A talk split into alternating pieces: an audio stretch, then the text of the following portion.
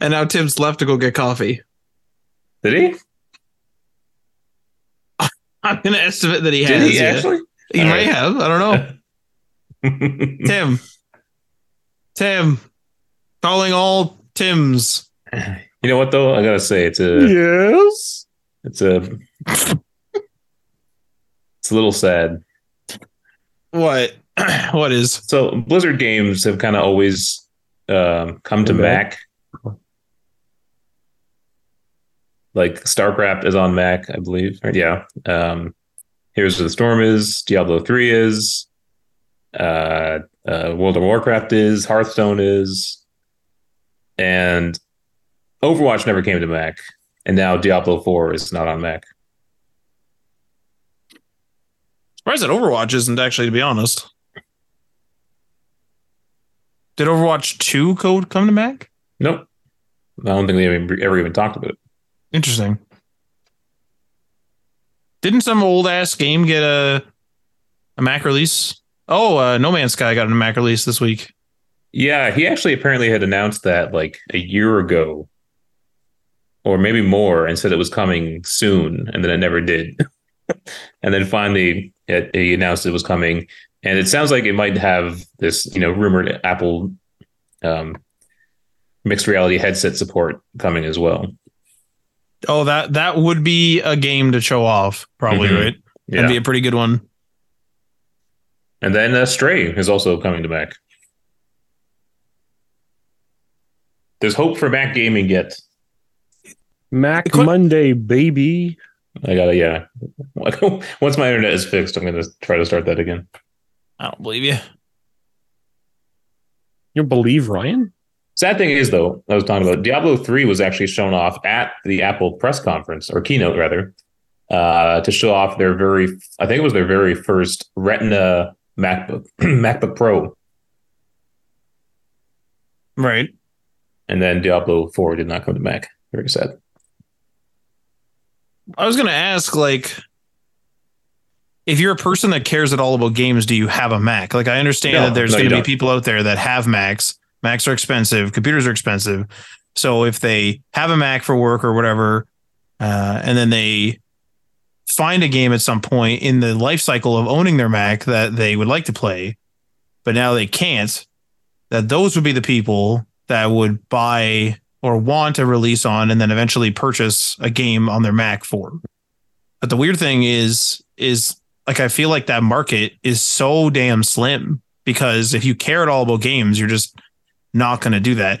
And there's more affordable options like a Steam Deck, where even their top of the line model is sub $1,000.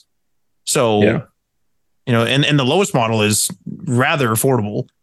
So I don't really see there being a reason to have a lot of Mac games. No, there isn't. And it's actually surprising that there are the games there are on Mac.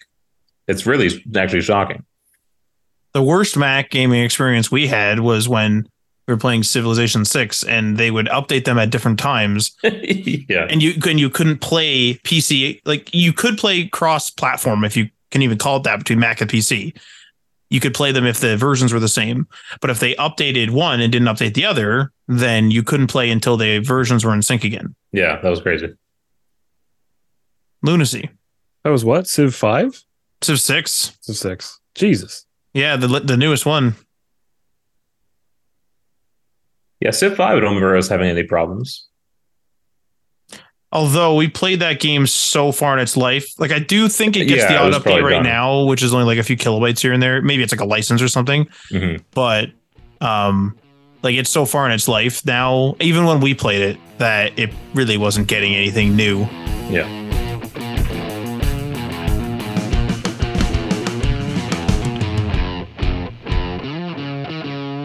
Alrighty, hello, and welcome to Damn Pass Podcast, episode 440. I like that number. It looks good. It looks good on the screen. I enjoy it. I'm your host, Ryan Johnson. If I sound different, it's because I am currently having internet connectivity issues. My internet goes down like every night around 8 or 9 now, it seems. So I'm on my MacBook and stealing internet from my parents' house. The show must go on. Yeah. So I don't have my full nice setup or anything. With me today, Tim Spence. Hey-o. How you doing, Tim? You got your internet going good? Oh, man, this internet is just interneting the crap out of itself. It's so good. Man, you got no idea. You never seen internet that interneted like this. I have not. Not recently, anyway. Not recently, no. Matt, how you doing? I'm doing all right, yeah. Your internet's always pretty good, although you complain about it from time to time. Well, it used to go down every day at 2 a.m. for a while. And then around 3 a.m. And then it went down, like, I definitely complain about it, like it goes down all the time when it doesn't, but there was a period in which it did, but it is not doing that currently. Going down at 2 a.m. isn't a concern for most people, but Matt, it is a concern for you. Yeah, I don't sleep, so I need internet all the time. Going down at 2 a.m. was the name of my first studio album, actually. Wow. So your first studio album?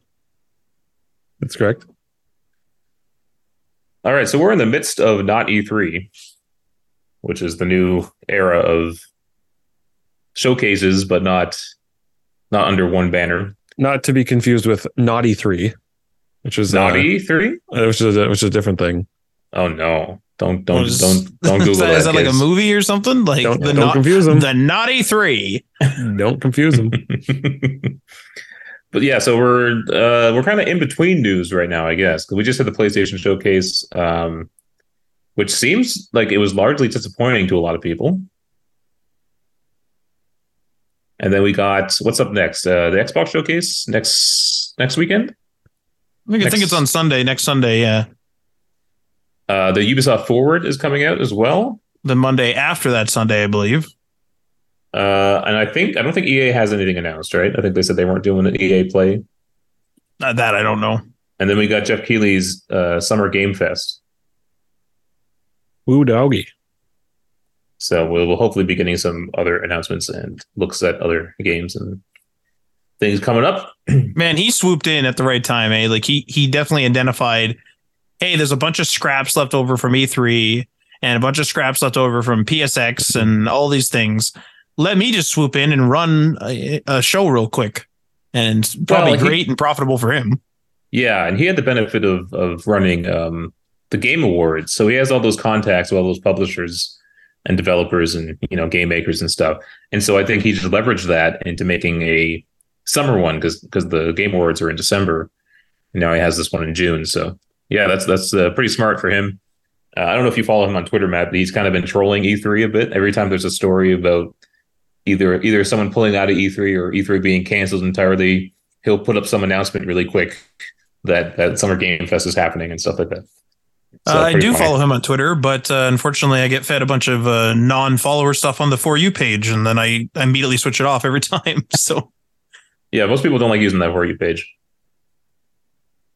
I like the For You page on TikTok, so I thought I would like it on Twitter. But the problem is even when I used Twitter before all the changes, I didn't use it for long.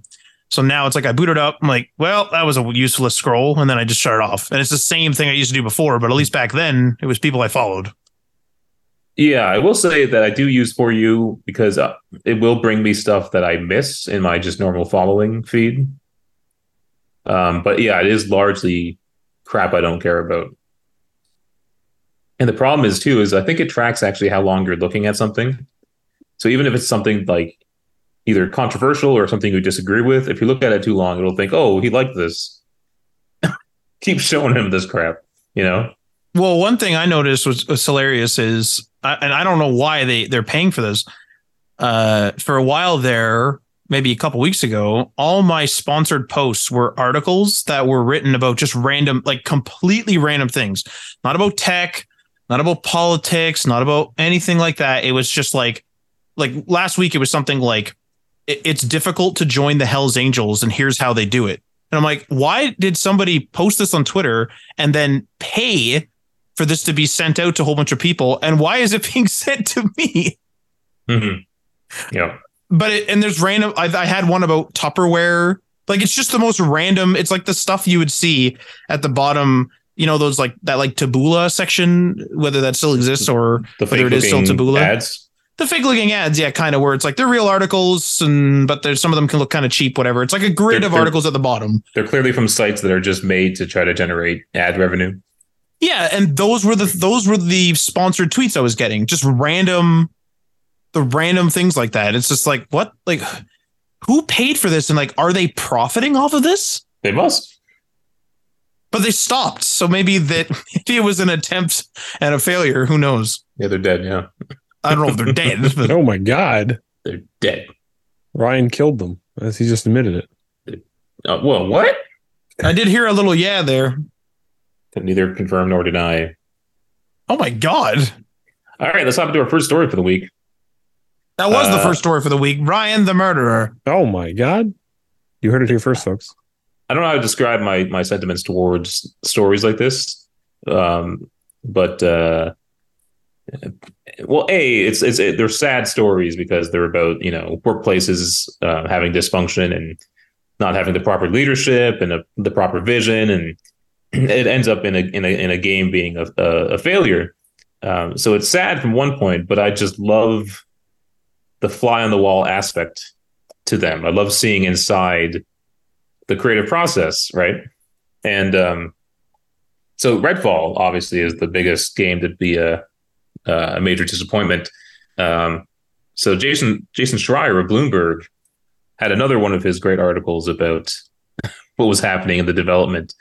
It was reportedly so troubled the devs hoped Microsoft would cancel it.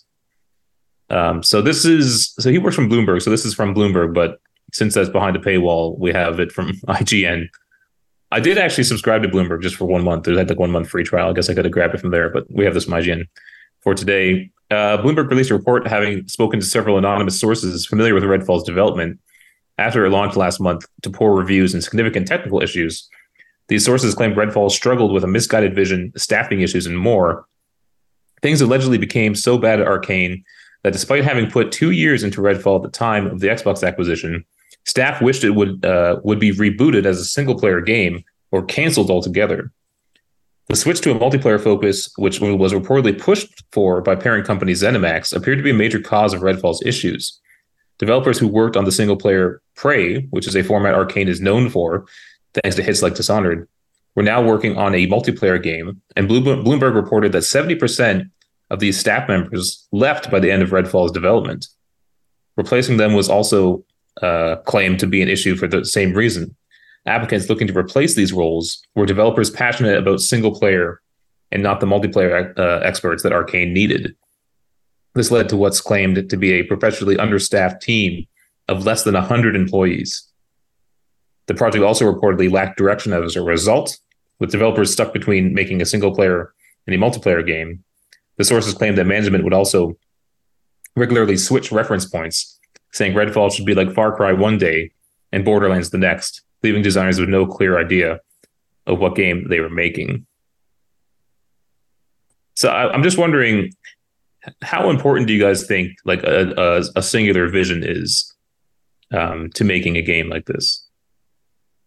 I think it's like paramount. Like, I guess there are multiple different creative processes, obviously, but like that is the role of the game director, right? You need to have at least one person who's got a clear vision of the game that can help course correct anytime the team starts to lose focus, right? And like, it's okay to obviously have like different inputs from different creatives that can say like, oh, what if we tried to add like this sort of feature, or what if we took this sort of direction at this point in the story? Like, you need to have that feedback, that collaboration for a good end product, right? But at the end of the day, you do really need that director to have a strong sense of vision about what the final product is going to be and what sort of goals they're trying to achieve with the project. Yeah, for sure. Because I think that's been through these several articles that he's written about these failed games. The other ones were Anthem, famously. He wrote another one. I can't remember what game that was for, though. But Anthem suffered from the same issue where there were just no clear idea as to where to go. And so they said they had like meetings and everyone would come out and just not know what to do. You know, that's going to be so horrible, just kind of bumbling around hoping a game comes out at the other end.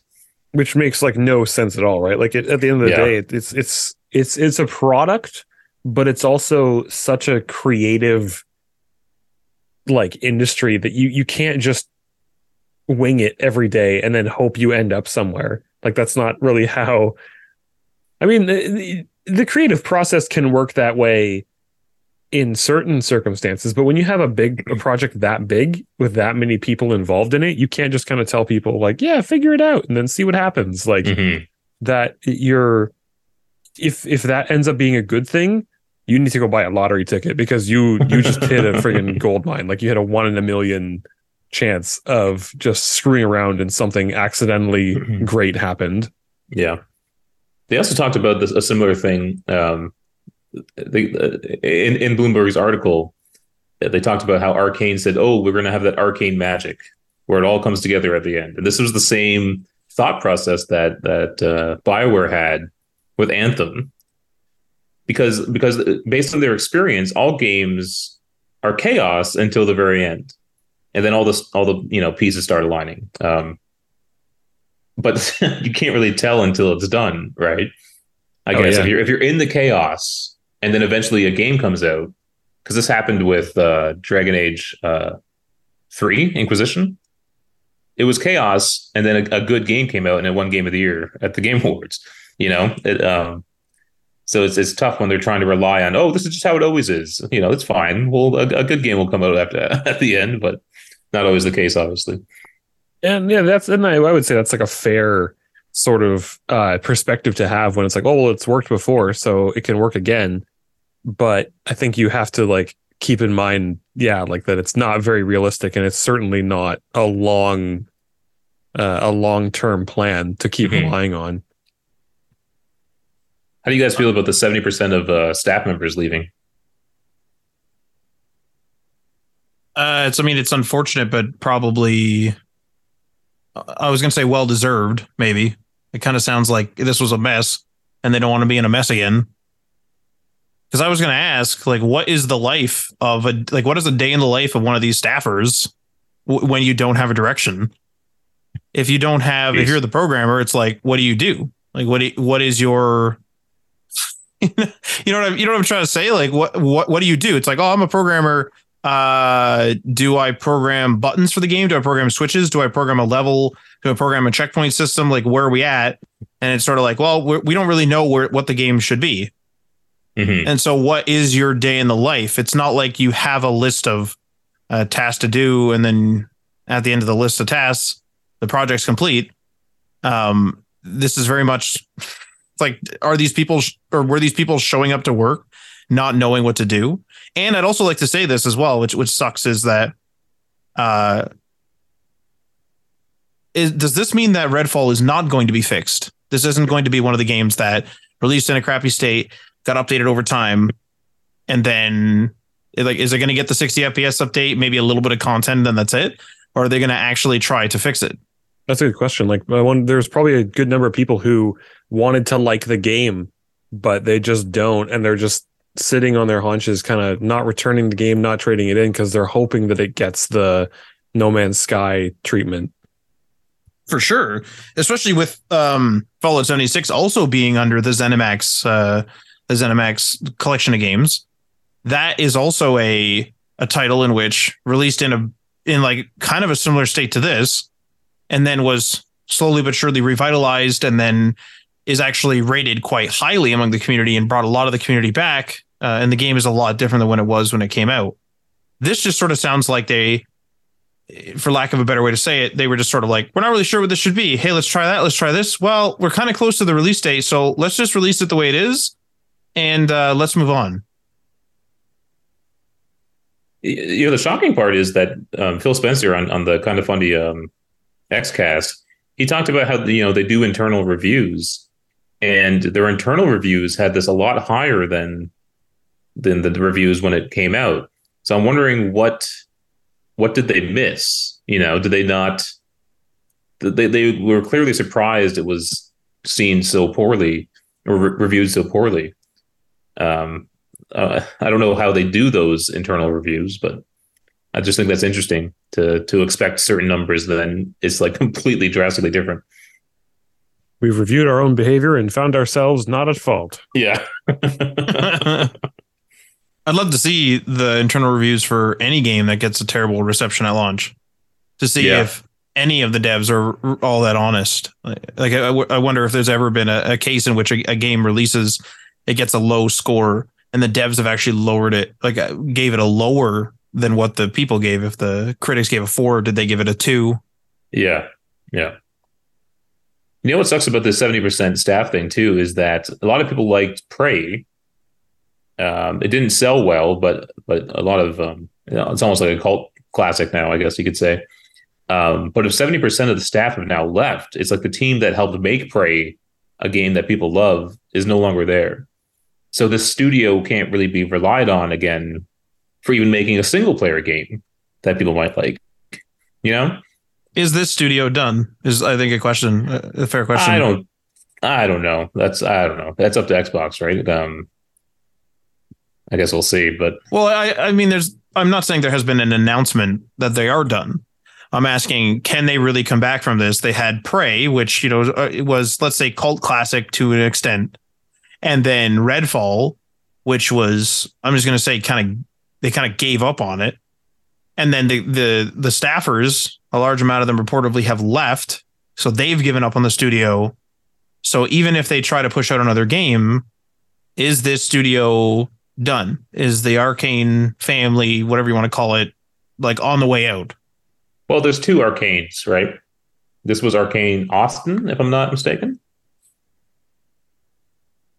I'm not sure. There's still another Arcane out there, I think. The one who made, what's that game called? It was on PlayStation, and then it was like an exclusive to PlayStation until just recently. Deathloop. Yeah, that was made by a different Arcane.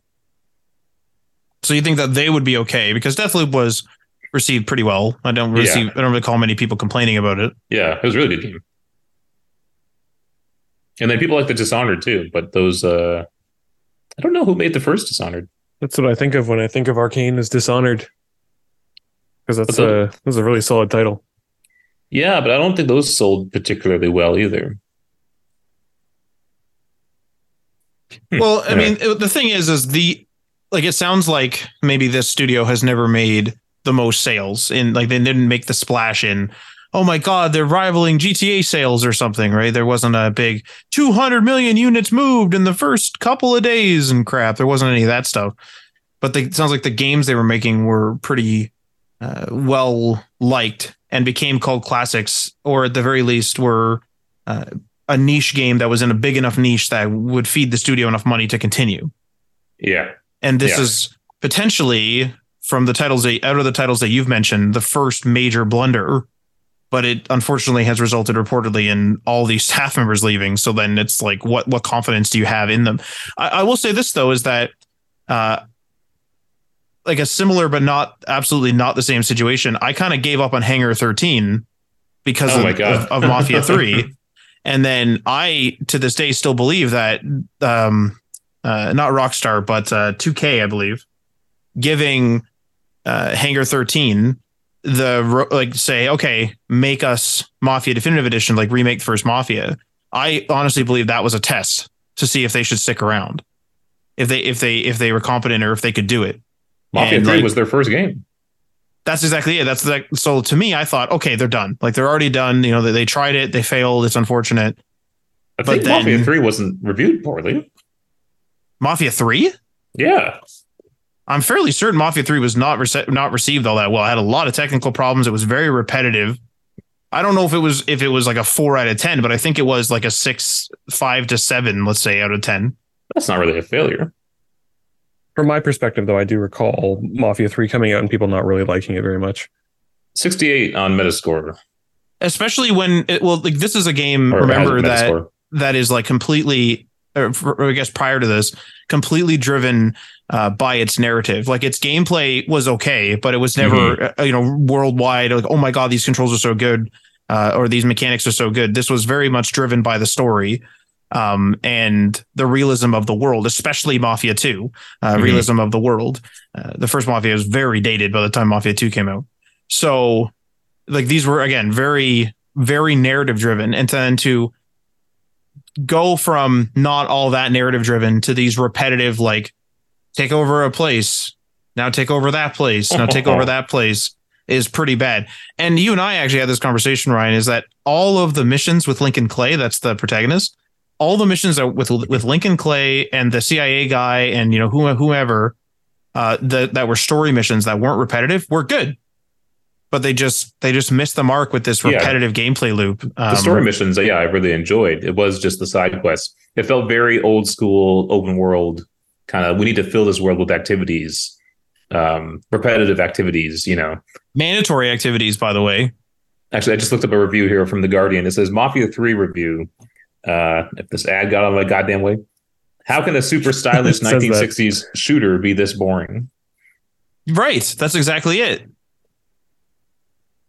And the sad thing is the driving in that game was awesome. There was a whole bunch of awesome things in it, but like it just kind of didn't hit the mark. So like, again, like to bring it back to Redfall, it's like I honestly thought that was the Hangar 13's last chance, and this is just my one and only chance. Holy God! No, they had a chance for Mafia 3, and then I thought, okay, they're not going to be handed the Mafia series anymore. They're going to go to somebody else for the Mafia series, because it used to be like Gathering and Illusion Softworks. I don't know which one was the publisher and which one was the developer. That was the original. Illusion and Gathering, I think. But like is there a second wind for Redfall or for this version of Arcane or for this particular Arcane studio after this? This is kind of funny. I'm just looking up Mafia reviews. So Mafia 3, IGN gave it a 7.5 out of 10. GameSpot gave it a 6 out of 10.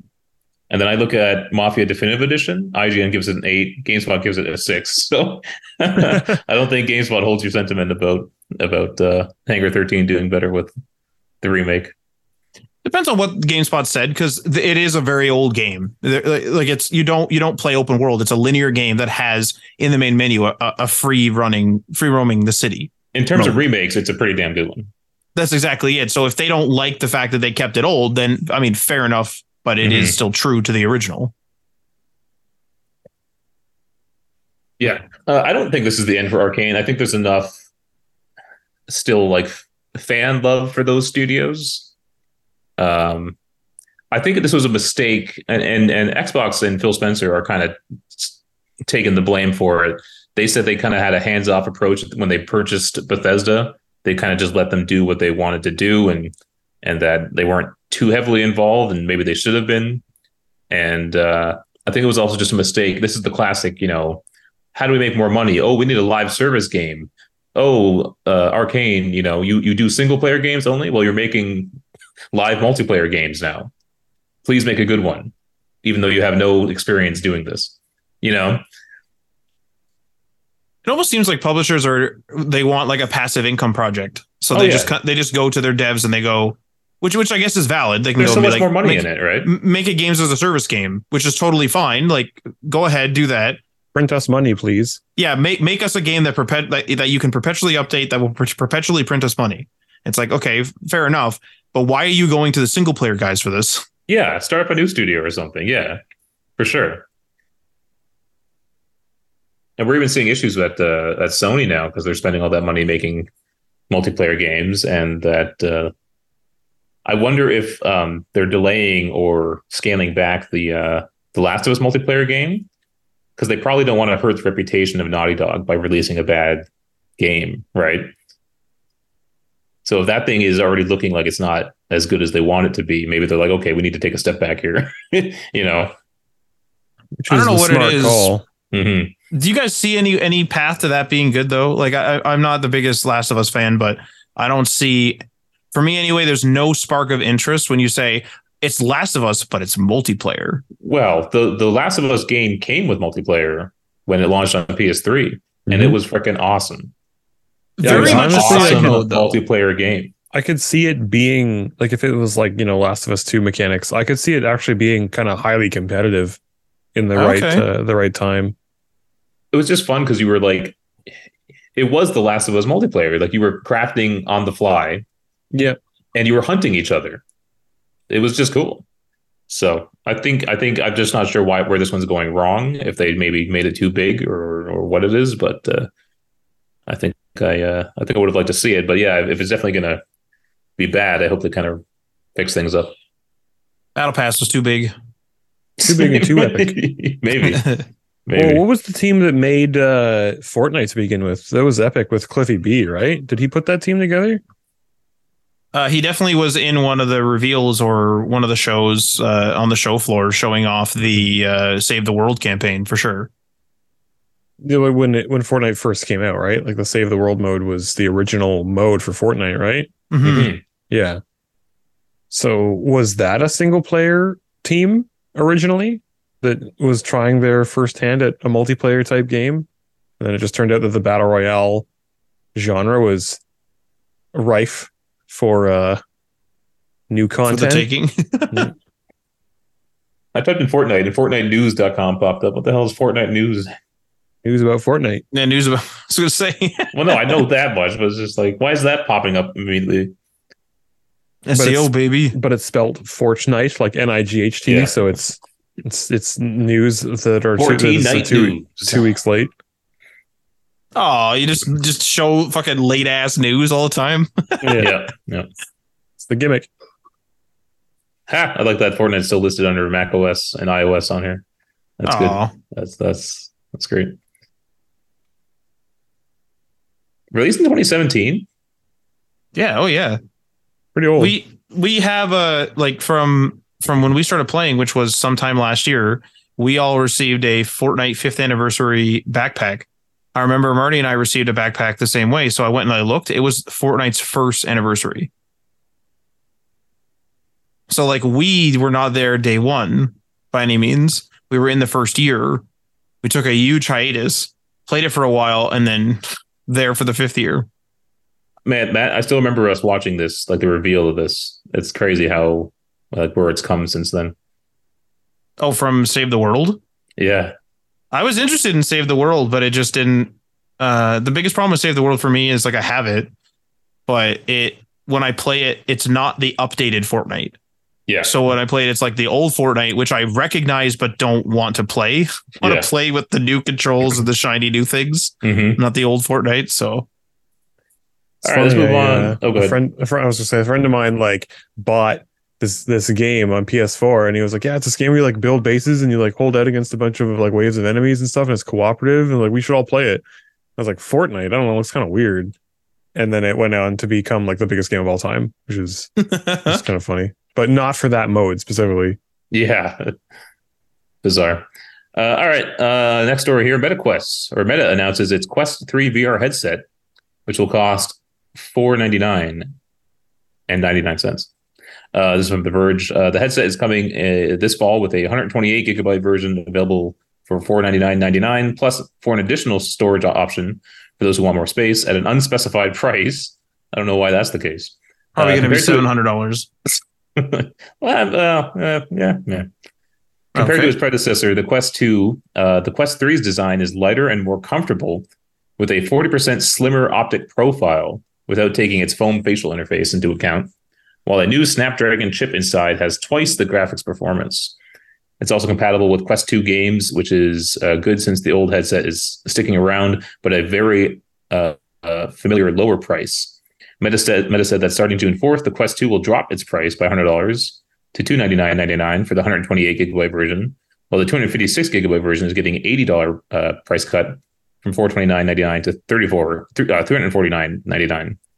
That undoes last year's price hike on the base model and makes the version with additional storage cheaper than it was before.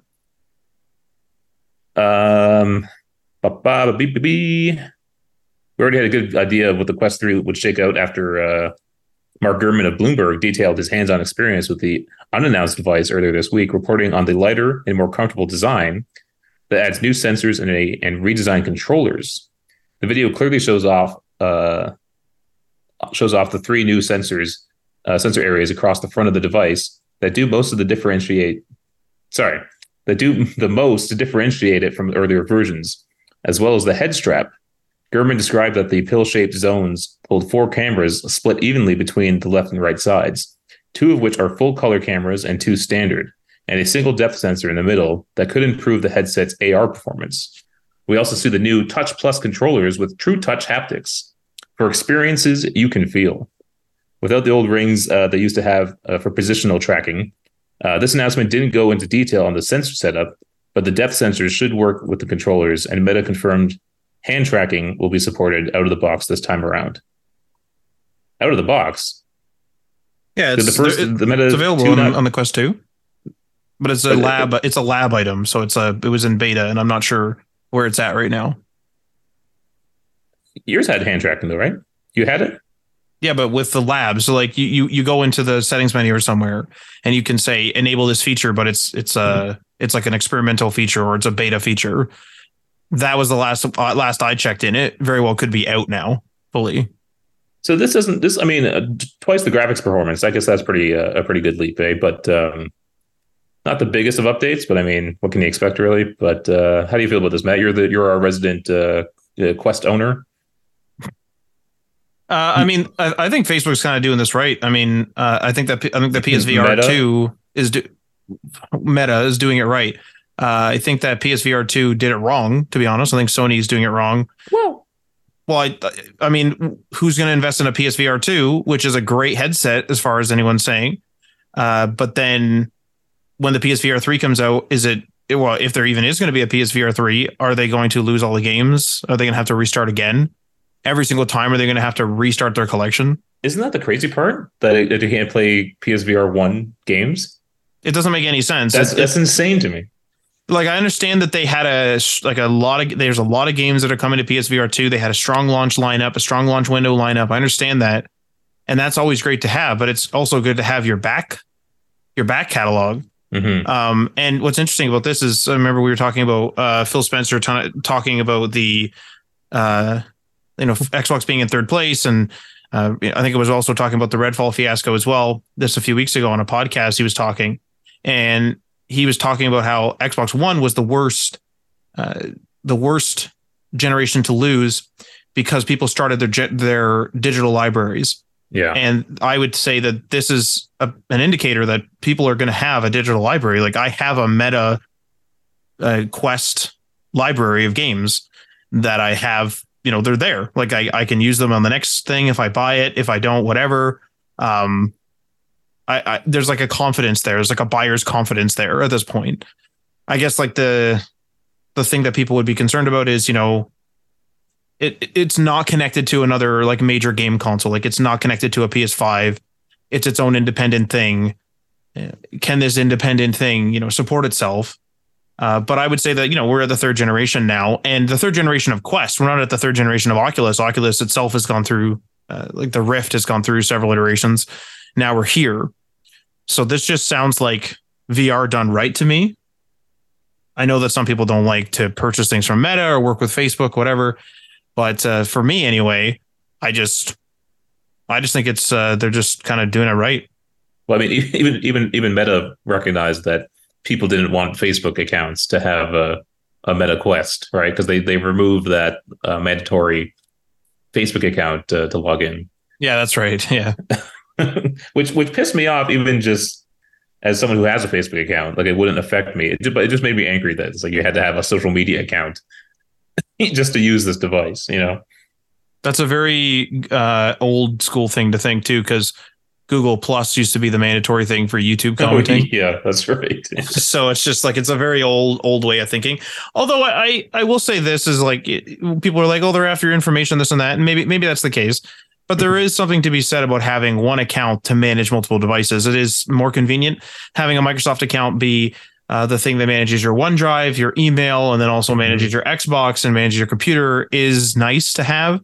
And each company might be trying to chase a little bit of that. That might have been part of it where, hey, let's only maintain Facebook accounts and let's have everyone just sign into Facebook. And then, you'll have your little avatar and you can go into Facebook Horizons and all that stuff. Go into the metaverse and we know who you are, but then you start getting into the information stuff. It's like, what do you mean you know who I am? Well, I mean, it's one of those things where Facebook is free, right? They clearly make their money some way. And I think we all know how they make their money. And so I think they were just looking for more ways to gather information on people to sell ads, right? But I mean, they can still do that. They just, they just have another account for you instead. Yes. I mean, I connected, I think when I got my Quest, it was mandatory Facebook. And then they asked me, do you want to remove it? And I was like, no, I don't care. Like it's been connected. Yeah. I don't care. Yeah. Like I use Messenger when I'm in it sometimes. So I would rather have it, to be honest. Well, let's talk about the performance a bit. Have you played any games on your Quest that like felt a little chunky at all? Like, do you feel a need to upgrade? I know you won't, but what would it take, I guess, for you to think I need to upgrade my Quest?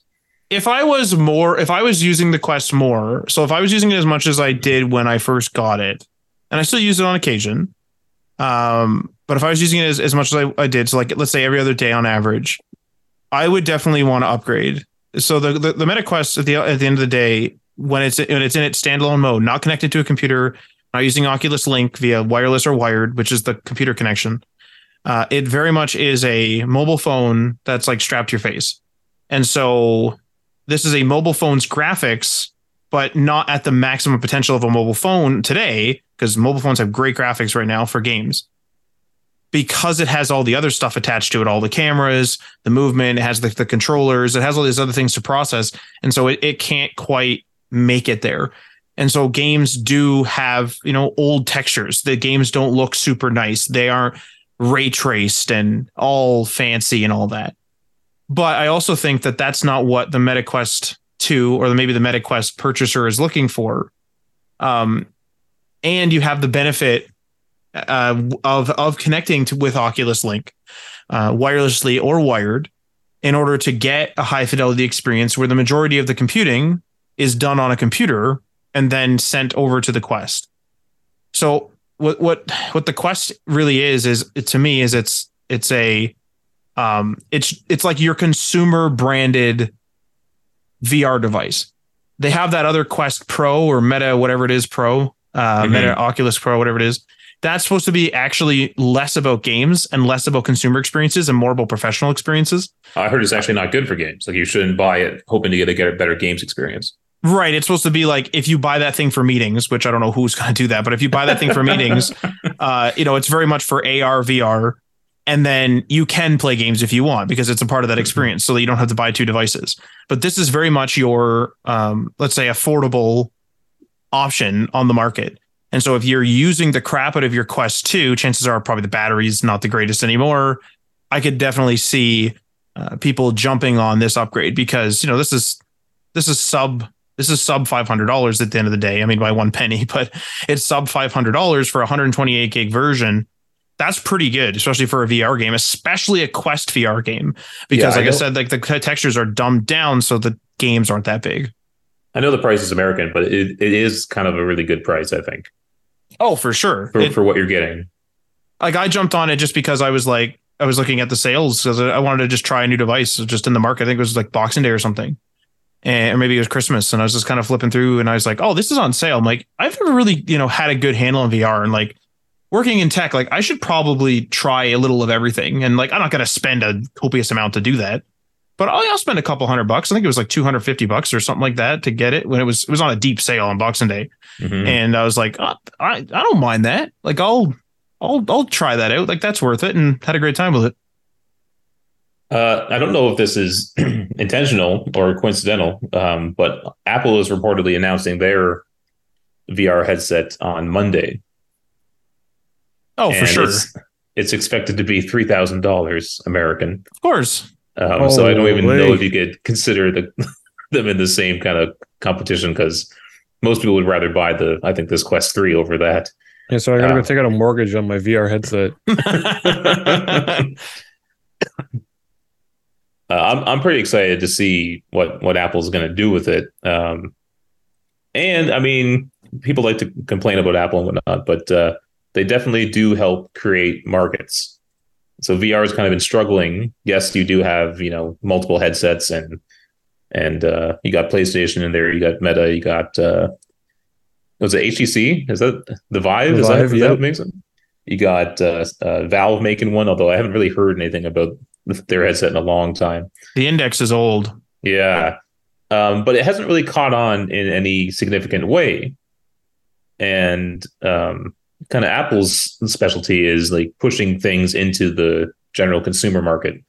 But at $3,000 for a headset, I don't know if that's going to happen. So it'll just be, I think, fascinating.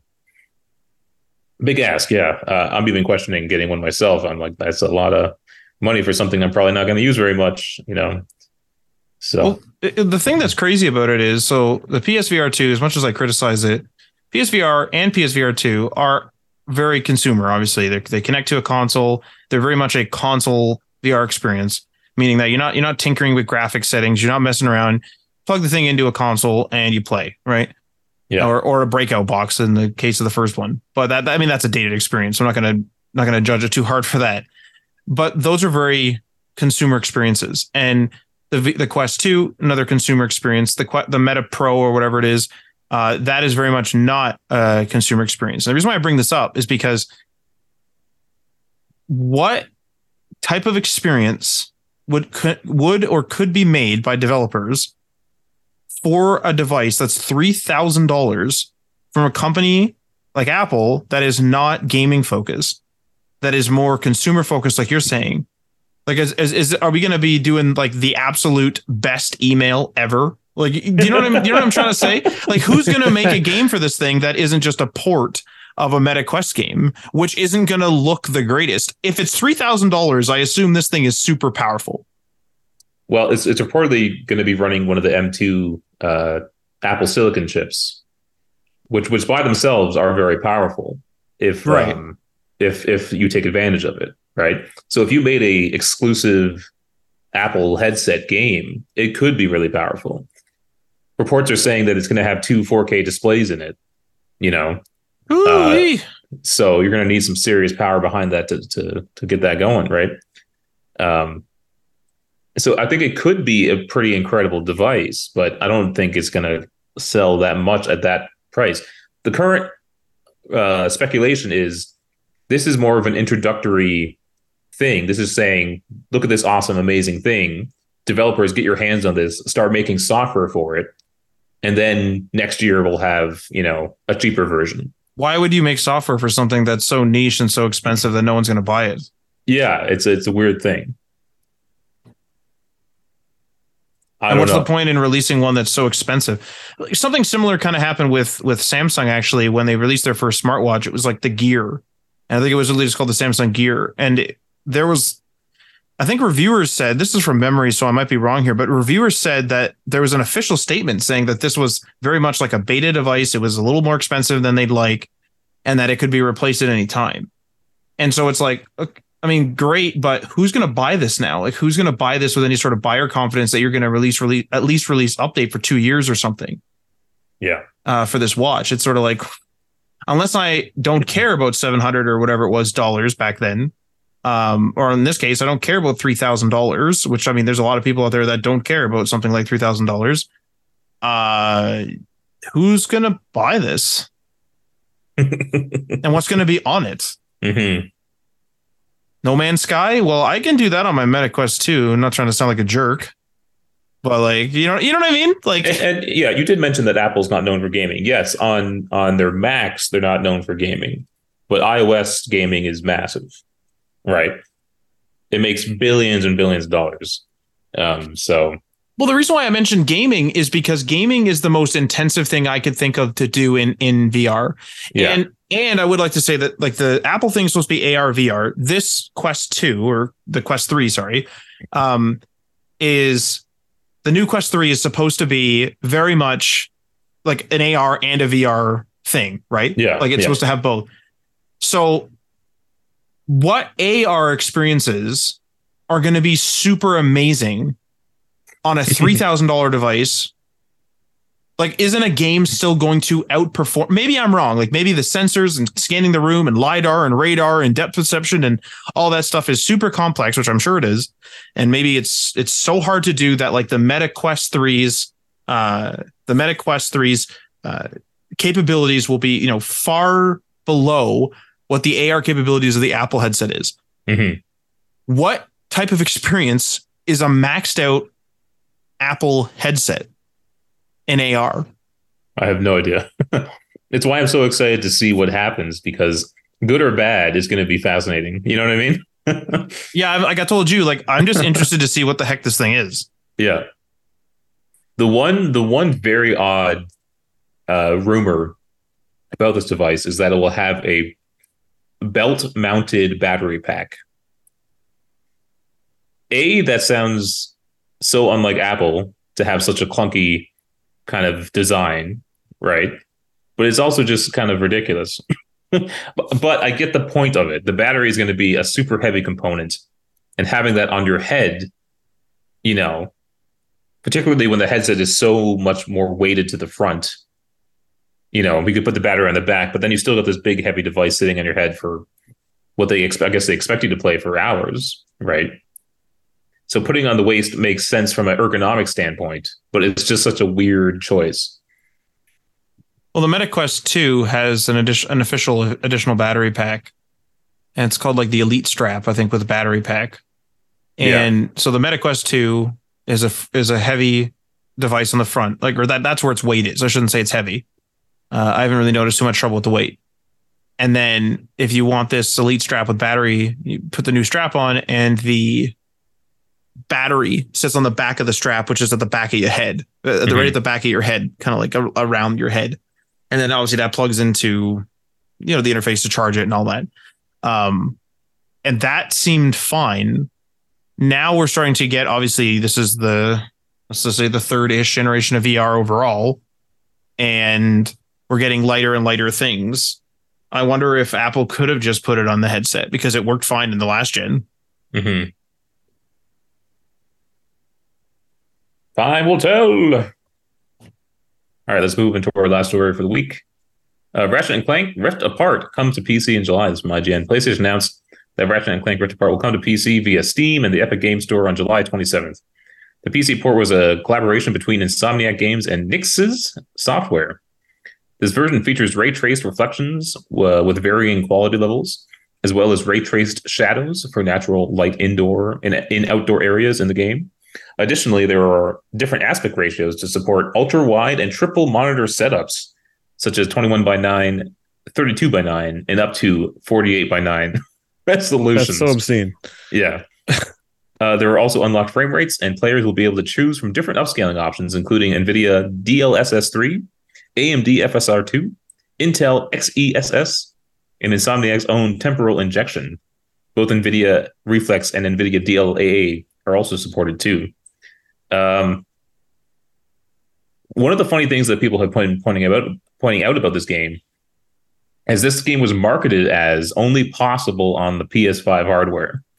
that the SSD that Sony like custom developed, you know, was so fast because you got to do these jumps through universes instantaneously.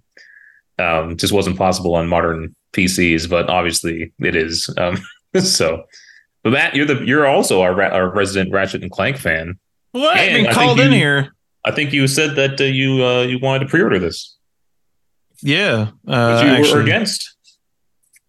Well, I'm against pre-ordering to play the game. This is a pre-order with like, yes, like I want more Ratchet and Clank on PC. This is like a vote with the wallet, less a traditional pre-order. Yeah.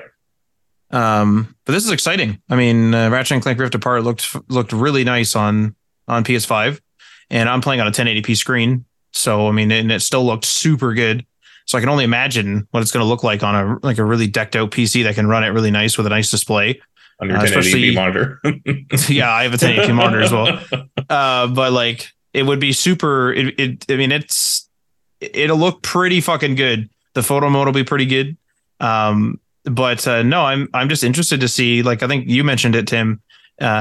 Whether they would bring future Ratchet and Clank games like they did with God of War, the second one, to just bring it right away to the PC or very soon thereafter the PS5 release. Yeah, because God of War, right, came out on PC, and then not long after Ragnarok's release, it was a couple months. It also came out on PC.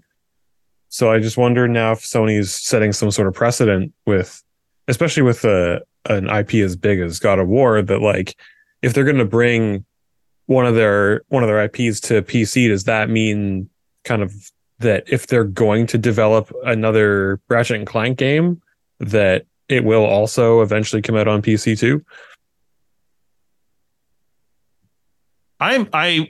What excites me about this, actually, this whole angle is that if this is the case, that means another Ratchet and Clank is coming, because they never really talk about when another Ratchet's coming. This series doesn't have a yearly release. It does go on long hiatus, and then it comes back, and it comes back in different forms. Sometimes it came back as a tower defense once, came back as a couple of shorter games like Quest for Booty and Into the Nexus. And it also came back as a mobile game a few times, Secret Agent Clank, Size Matters. So it would be interesting to see this game come back, because also a 4-player garbage co-op game called All for One. But I would love for this to be like the solidifying point for Ratchet and Clank, where it's like, yeah, we're gonna keep making these, and then we're gonna continue to like bring them to PC. Because I mean, I'm probably still gonna play them on PlayStation. I've always played them on PlayStation, but it would be super nice to see.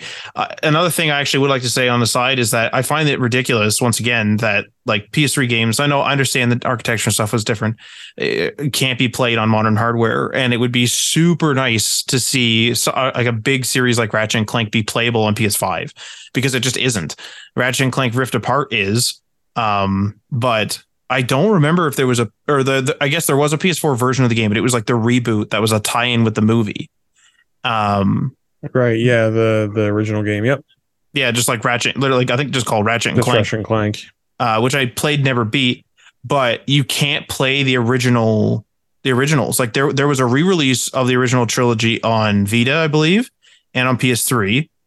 And that was obviously from the PS2 days, but then like now I think you can play them with an advanced or for the higher tier of PlayStation Plus if you stream them, which is a little unfortunate that you can't just play Ratchet and Clank kind of natively. So it would be super awesome if this series is being, more solidified than it already is, to see them release a huge collection of these games and then also release that huge collection on PC of all the originals. I don't know that it coming to PC is necessarily like a soft confirm that they're going to continue working on the series. No, it's a hope. It's my hope. I'm just saying, like, yeah, like I would believe that. Maybe it means if one is coming, if there is another one, then it'll potentially also come to PC, because they've recognized that like the market's there, their games are popular, people will buy them on PlayStation, but then they'll also buy them again on PC. Or if it was a part of the market that I always wanted to try to play their games, but never wanted to, you could never justify buying a PlayStation, but they already had a PC. Well, now they can still take advantage of that market too. Hard to tell how well those games sell, eh? What's that? It's hard to tell how well the Ratchet and Clank series sells. Like I know they did the remake or the movie one, and then they had this one on PS5, and this was like a big showpiece for the PS5. But it's just, I just never feel like there's that massive excitement for them. Not that every game has to have that, but it's just, is it considered a like must-have franchise for Sony? It is maybe the lack of excitement is due to the fact that it is an old game that hasn't really gone through the God of War reboot. So like the game has gone through its own set of sort of like soft boots, reboots, and releases as different versions, as I've already said. This game, I remember when I read the official announcement on the PlayStation blog that there was a comment in there that said that this is a great game for anyone who has never played Ratchet and Clank to jump into, because it introduces... It introduces two new characters, which is the female Lombax and the robot that she's with. I forget her name now. Rivet and Kit, I think. And so I wonder, like with a comment like that, I wonder if they're going to be in the series moving forward, because this game you played as Ratchet and then you also played as Rivet, and you jumped around dimensions. So you could have like a canon complete workover like God of War, and have a game that is either co-op, like not co-op, but you're playing a little bit as Ratchet and playing a little bit as Rivet, or you could have one that's all Rivet and Kit, I think her name is. Yeah, that's right. and like Rivet and Kit, and you could have them go through dimensions, and then like they quote unquote go into another dimension that's completely different, and it's like a reboot for the formula, not a reboot for the series, because the series, obviously the series has been rebooted with the movie and then moving on to this.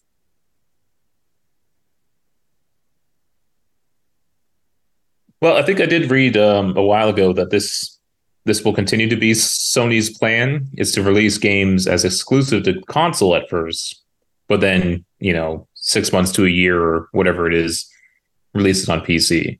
It sounds like they don't want to do same day launches on PC, because obviously they're very much a console manufacturer still, right? Mm. So they want to drive those sales. So if you want to be there first to play these major first party titles, you're going to need that console still. But whether they keep going with Ratchet and Clank, I don't know. What's interesting, actually, is I just realized that I'm pretty sure Ratchet and Clank doesn't have a VR title. There is a PSVR really kicking around. Yeah. The amount of particles and effects and just the colorful world that it has, that'd be really cool. The new aesthetic too, I'm seriously very impressed by the new aesthetic of Rift Apart and how well it ran as well. Performance problems, and it just looked like super fucking nice. Probably clean. Probably clean. One of the nicest games I've played in terms of graphics. It's super nice. In terms of actually giving you that next gen look, I think this and the Demon's Souls remake are still holy crap, yeah, the most clean, beautiful looking games I've seen on next gen. Smooth. It'd be awesome too. Awesome to see this in VR. Even now we're starting to get ridiculous, but even a Demon Souls in VR, would be fucking ridiculous. I would be all over that. I would be sick if I could play Dark Souls in VR. Holy shit, that'd be so good. I have to actually roll in real life to do the dodge roll. My God. You just smash your headset off the first time you do it. That'd be great. There's all those videos of people doing VR games for the first time, and they see they're up on top of a scaffolding or a base jumping thing, and then the person actually leans forward to look over the edge, and then they jump in real life and smash their head into their TV. Yeah. Christ. All right, let's move on. That's it for the stories for the week. What we're playing, Tim, I got an idea what you were playing. I mean, you already know. I know what you're playing. There's no sense in talking about it. Was that it then? That's it. It's literally it. Right. Just still having a good time. Wait, did it just go without saying? It just goes without saying. Yeah, big ass horse. That's what I saw today. Yeah, big Chad horse. That was great. Chad horse. It literally looked like the Chad meme. It was hilarious. The meme with the the crying girlfriend and then the Chad face. Yeah, just stoic on the other side. It was literally that. There was a horse that was ah, and then the Chad horse was just standing there emotionlessly. It was perfect. All right, then, Matt, what are you playing? What? I've been playing Cyberpunk again. I've been getting through some missions. I completed the Delamain quest all the way to the end. That's a good one. I have a ridiculous, spoilers for that quest, but I have a ridiculous thing that happened. So I had just done a main mission. I saved, and I got a call to help Delamain in his last portion of his quest. So I rush over there, go through the facility, get to the end, and it gives you the option to either restore Delamain to allow his sentient beings to, run free, but you kill Delamain, the original Delamain, or you meld them all together, and or you can meld them all together with 10 technical ability. So you have those three options, and I needed 10 technical ability. I had 9, and I was like, well. And I loaded back to before I leveled up, because I remember I had just finished that last mission, then leveled up after saving, and I redistributed my points, because you can reset perks, but you can't reset attributes or whatever they're called. Yep. So I was like, fuck that. I'm not gonna kill. I liked Delamain, but I was but I didn't mind these other friggin' crazy ones either. Mm-hmm. So I was like, screw that. So I did look it up to see what if it was gonna be any difference, right? Because I'm jumping back in time in my game, my playthrough, and they said, oh, you'll get a more companion version of the Delamain cab, and I was like, oh fuck, I'll do that. So then I combined them all, and Delamain Sr. went off into the desert to leave Night City, apparently. And I'm driving Delamain Jr. And he complains when I drive like an idiot, which is awesome. So that's, and I will say this about Delamain cabs. Absolutely no brakes. Like you hit the fucking brakes and it's like, holy, and I just bam, like every time to the rear end of somebody at a red light. Like I hit the brake with a ton of time and it's never enough time. Yeah. But I'm going to continue driving that thing. Those things are slidey as hell. Those are boats. There's some cars that really suck in that game. Well, I like what's horrible is all these people keep messaging you to buy all these cars. I don't have enough money to buy these goddamn cars. Like literally not enough money. It's not like I'm being picky. You will. That's what I'm hoping. So that's why I've been pushing the story a little bit to try to get beyond that. Cause like, obviously there's like some side jobs here and there, but I've been trying to do that. I had a weird problem with my save again, which was really bizarre. So I booted up the game and I booted it up on my my laptop, my gaming laptop, and it just immediately said uploading. And I was like, well, you don't have the right versions, so you probably should have checked. And then I checked, and sure enough, it overwrote my Steam Cloud save with all these old auto saves and all these old manual saves, but the latest manual save was still there. And I was like, okay. So I went to my other profile on the same computer. I have a streaming profile and then like a main one that I use for work and stuff. And I just copied those files because those were the latest auto saves, the latest manual saves. Deleted the one on my main profile, replaced them, and then I like turned because I had turned Steam Cloud off at that point. Turned it back on. It checked it. It was like, oh, there's a conflict. We got to recombobulate. It recombobulated. And then it worked, but every single save was labeled as the same mission when it just wasn't. Like there was saves with the right timestamp, the right versions, and all this stuff, and the right screenshots. But they all just said the same mission name. And then there's like a cross save thing in the game that I guess you do with CD Projekt Red, which is like between console and PC. I think you and I had talked about, Ryan.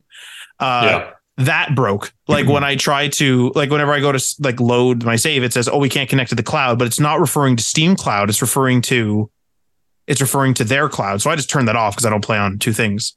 But I don't know what the hell Steam Cloud did. Like, I'm just glad I take backups because holy crap. Frickin' Steam Cloud. It did it.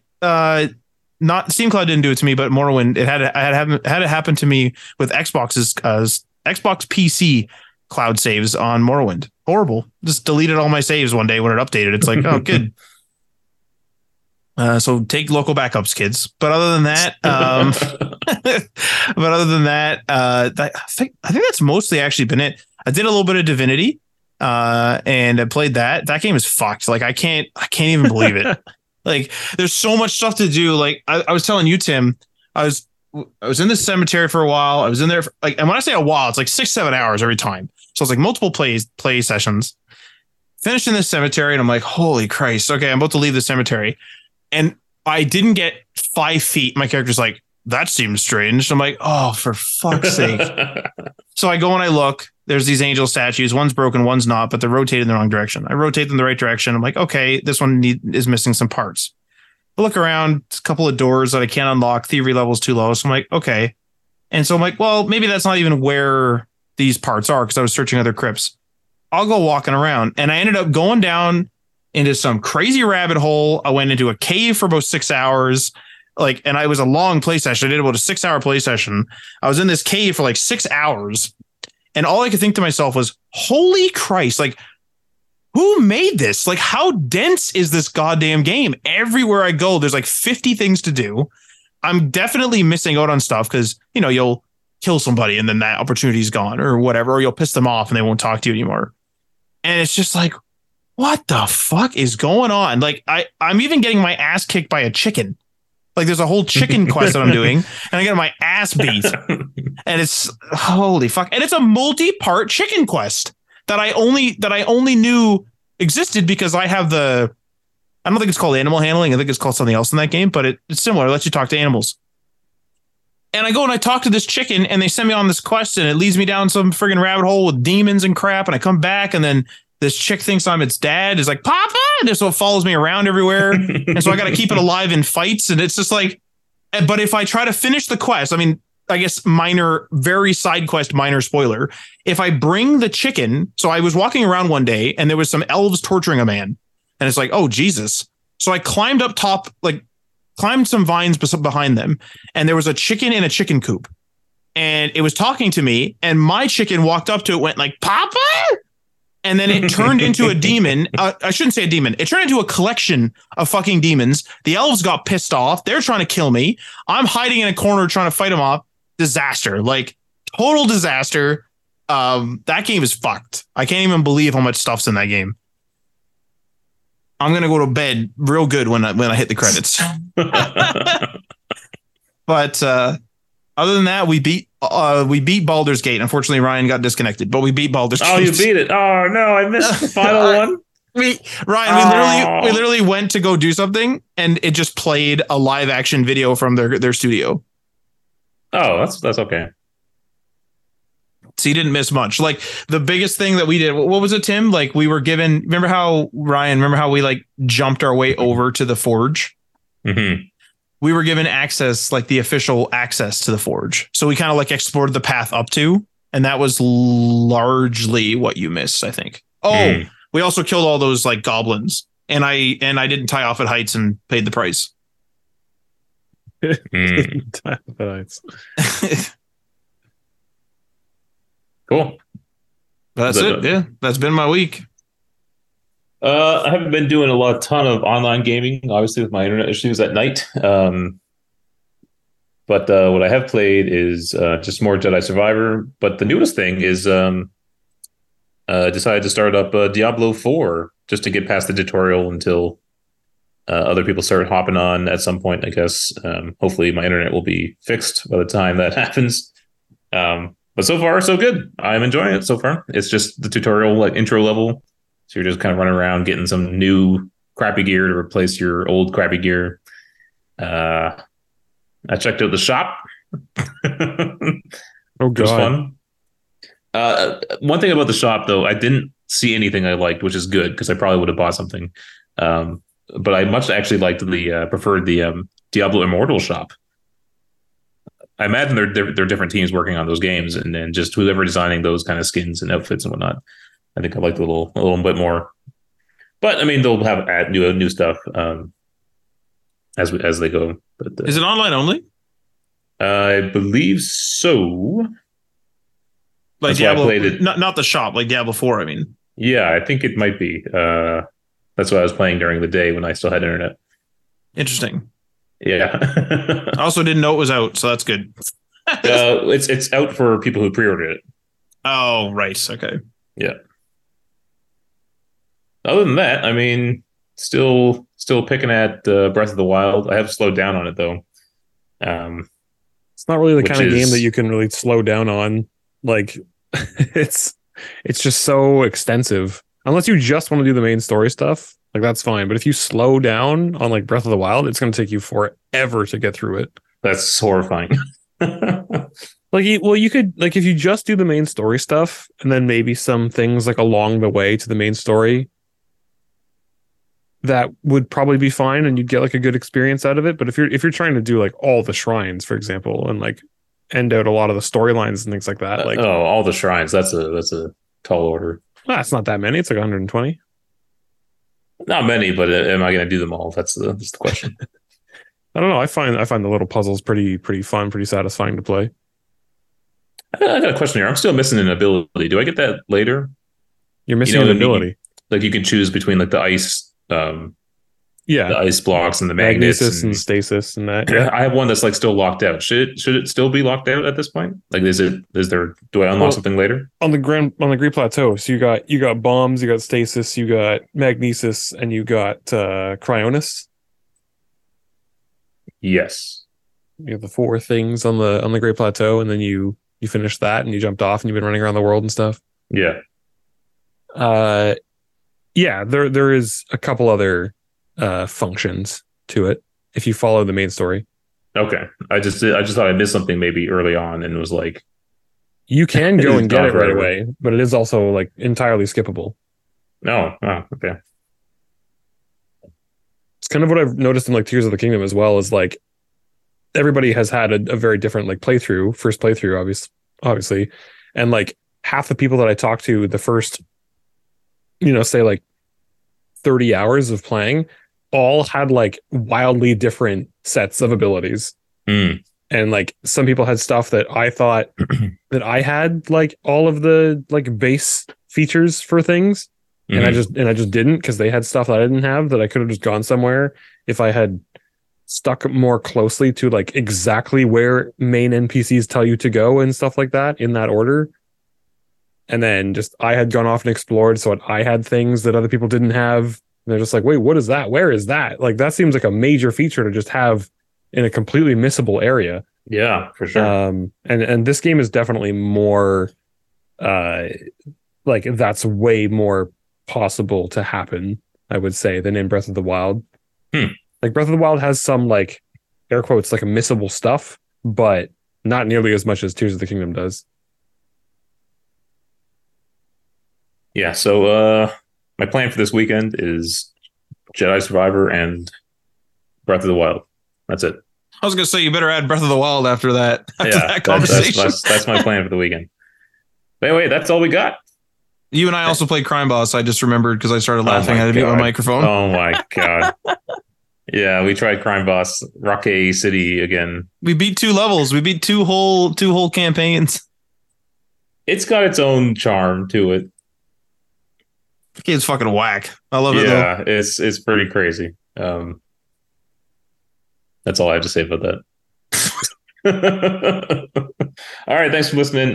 Tim, where can people watch you play that Tears of the Kingdom? Yes, sir. Twitch.tv/thesidetrack, where we are always distracted. But I've actually made good progress. Like, I'm almost through, I think, the majority of the kind of preliminary story objectives. I've done a lot of the side story objectives. Like, I've come across stuff that I'm like, main story quest, what the fuck? And then I've either like already done it by the time I'm having a conversation with this NPC, or it's like a thing right then and there, and then I do it, and then it's done. But there are a lot of main quests to find in this game, and I think I've done a significant chunk of them. So we will finish up some more stuff on Monday, and then I have no idea what's after that. I don't know if it's straight to the end, or if there's another couple of main story things to do, or if it'll open up a couple more new avenues at that point. We will see. And then I guess we'll have to choose a new game for next week for our stream, eh? Diablo if I'm 4. Able to join. I mean, I'd be fine with that. We guys played the first one, but I started with the second one, and we played 2 and 3 together. Yeah. I'll do Diablo. Yeah, all right. Easy. Done deal. Borderlands 2. I just beat that. Please don't. Borderlands 2. And then you can check that out at twitch.tv/DamonPassMedia, and we'll see you guys next time. Thanks for listening. Peace.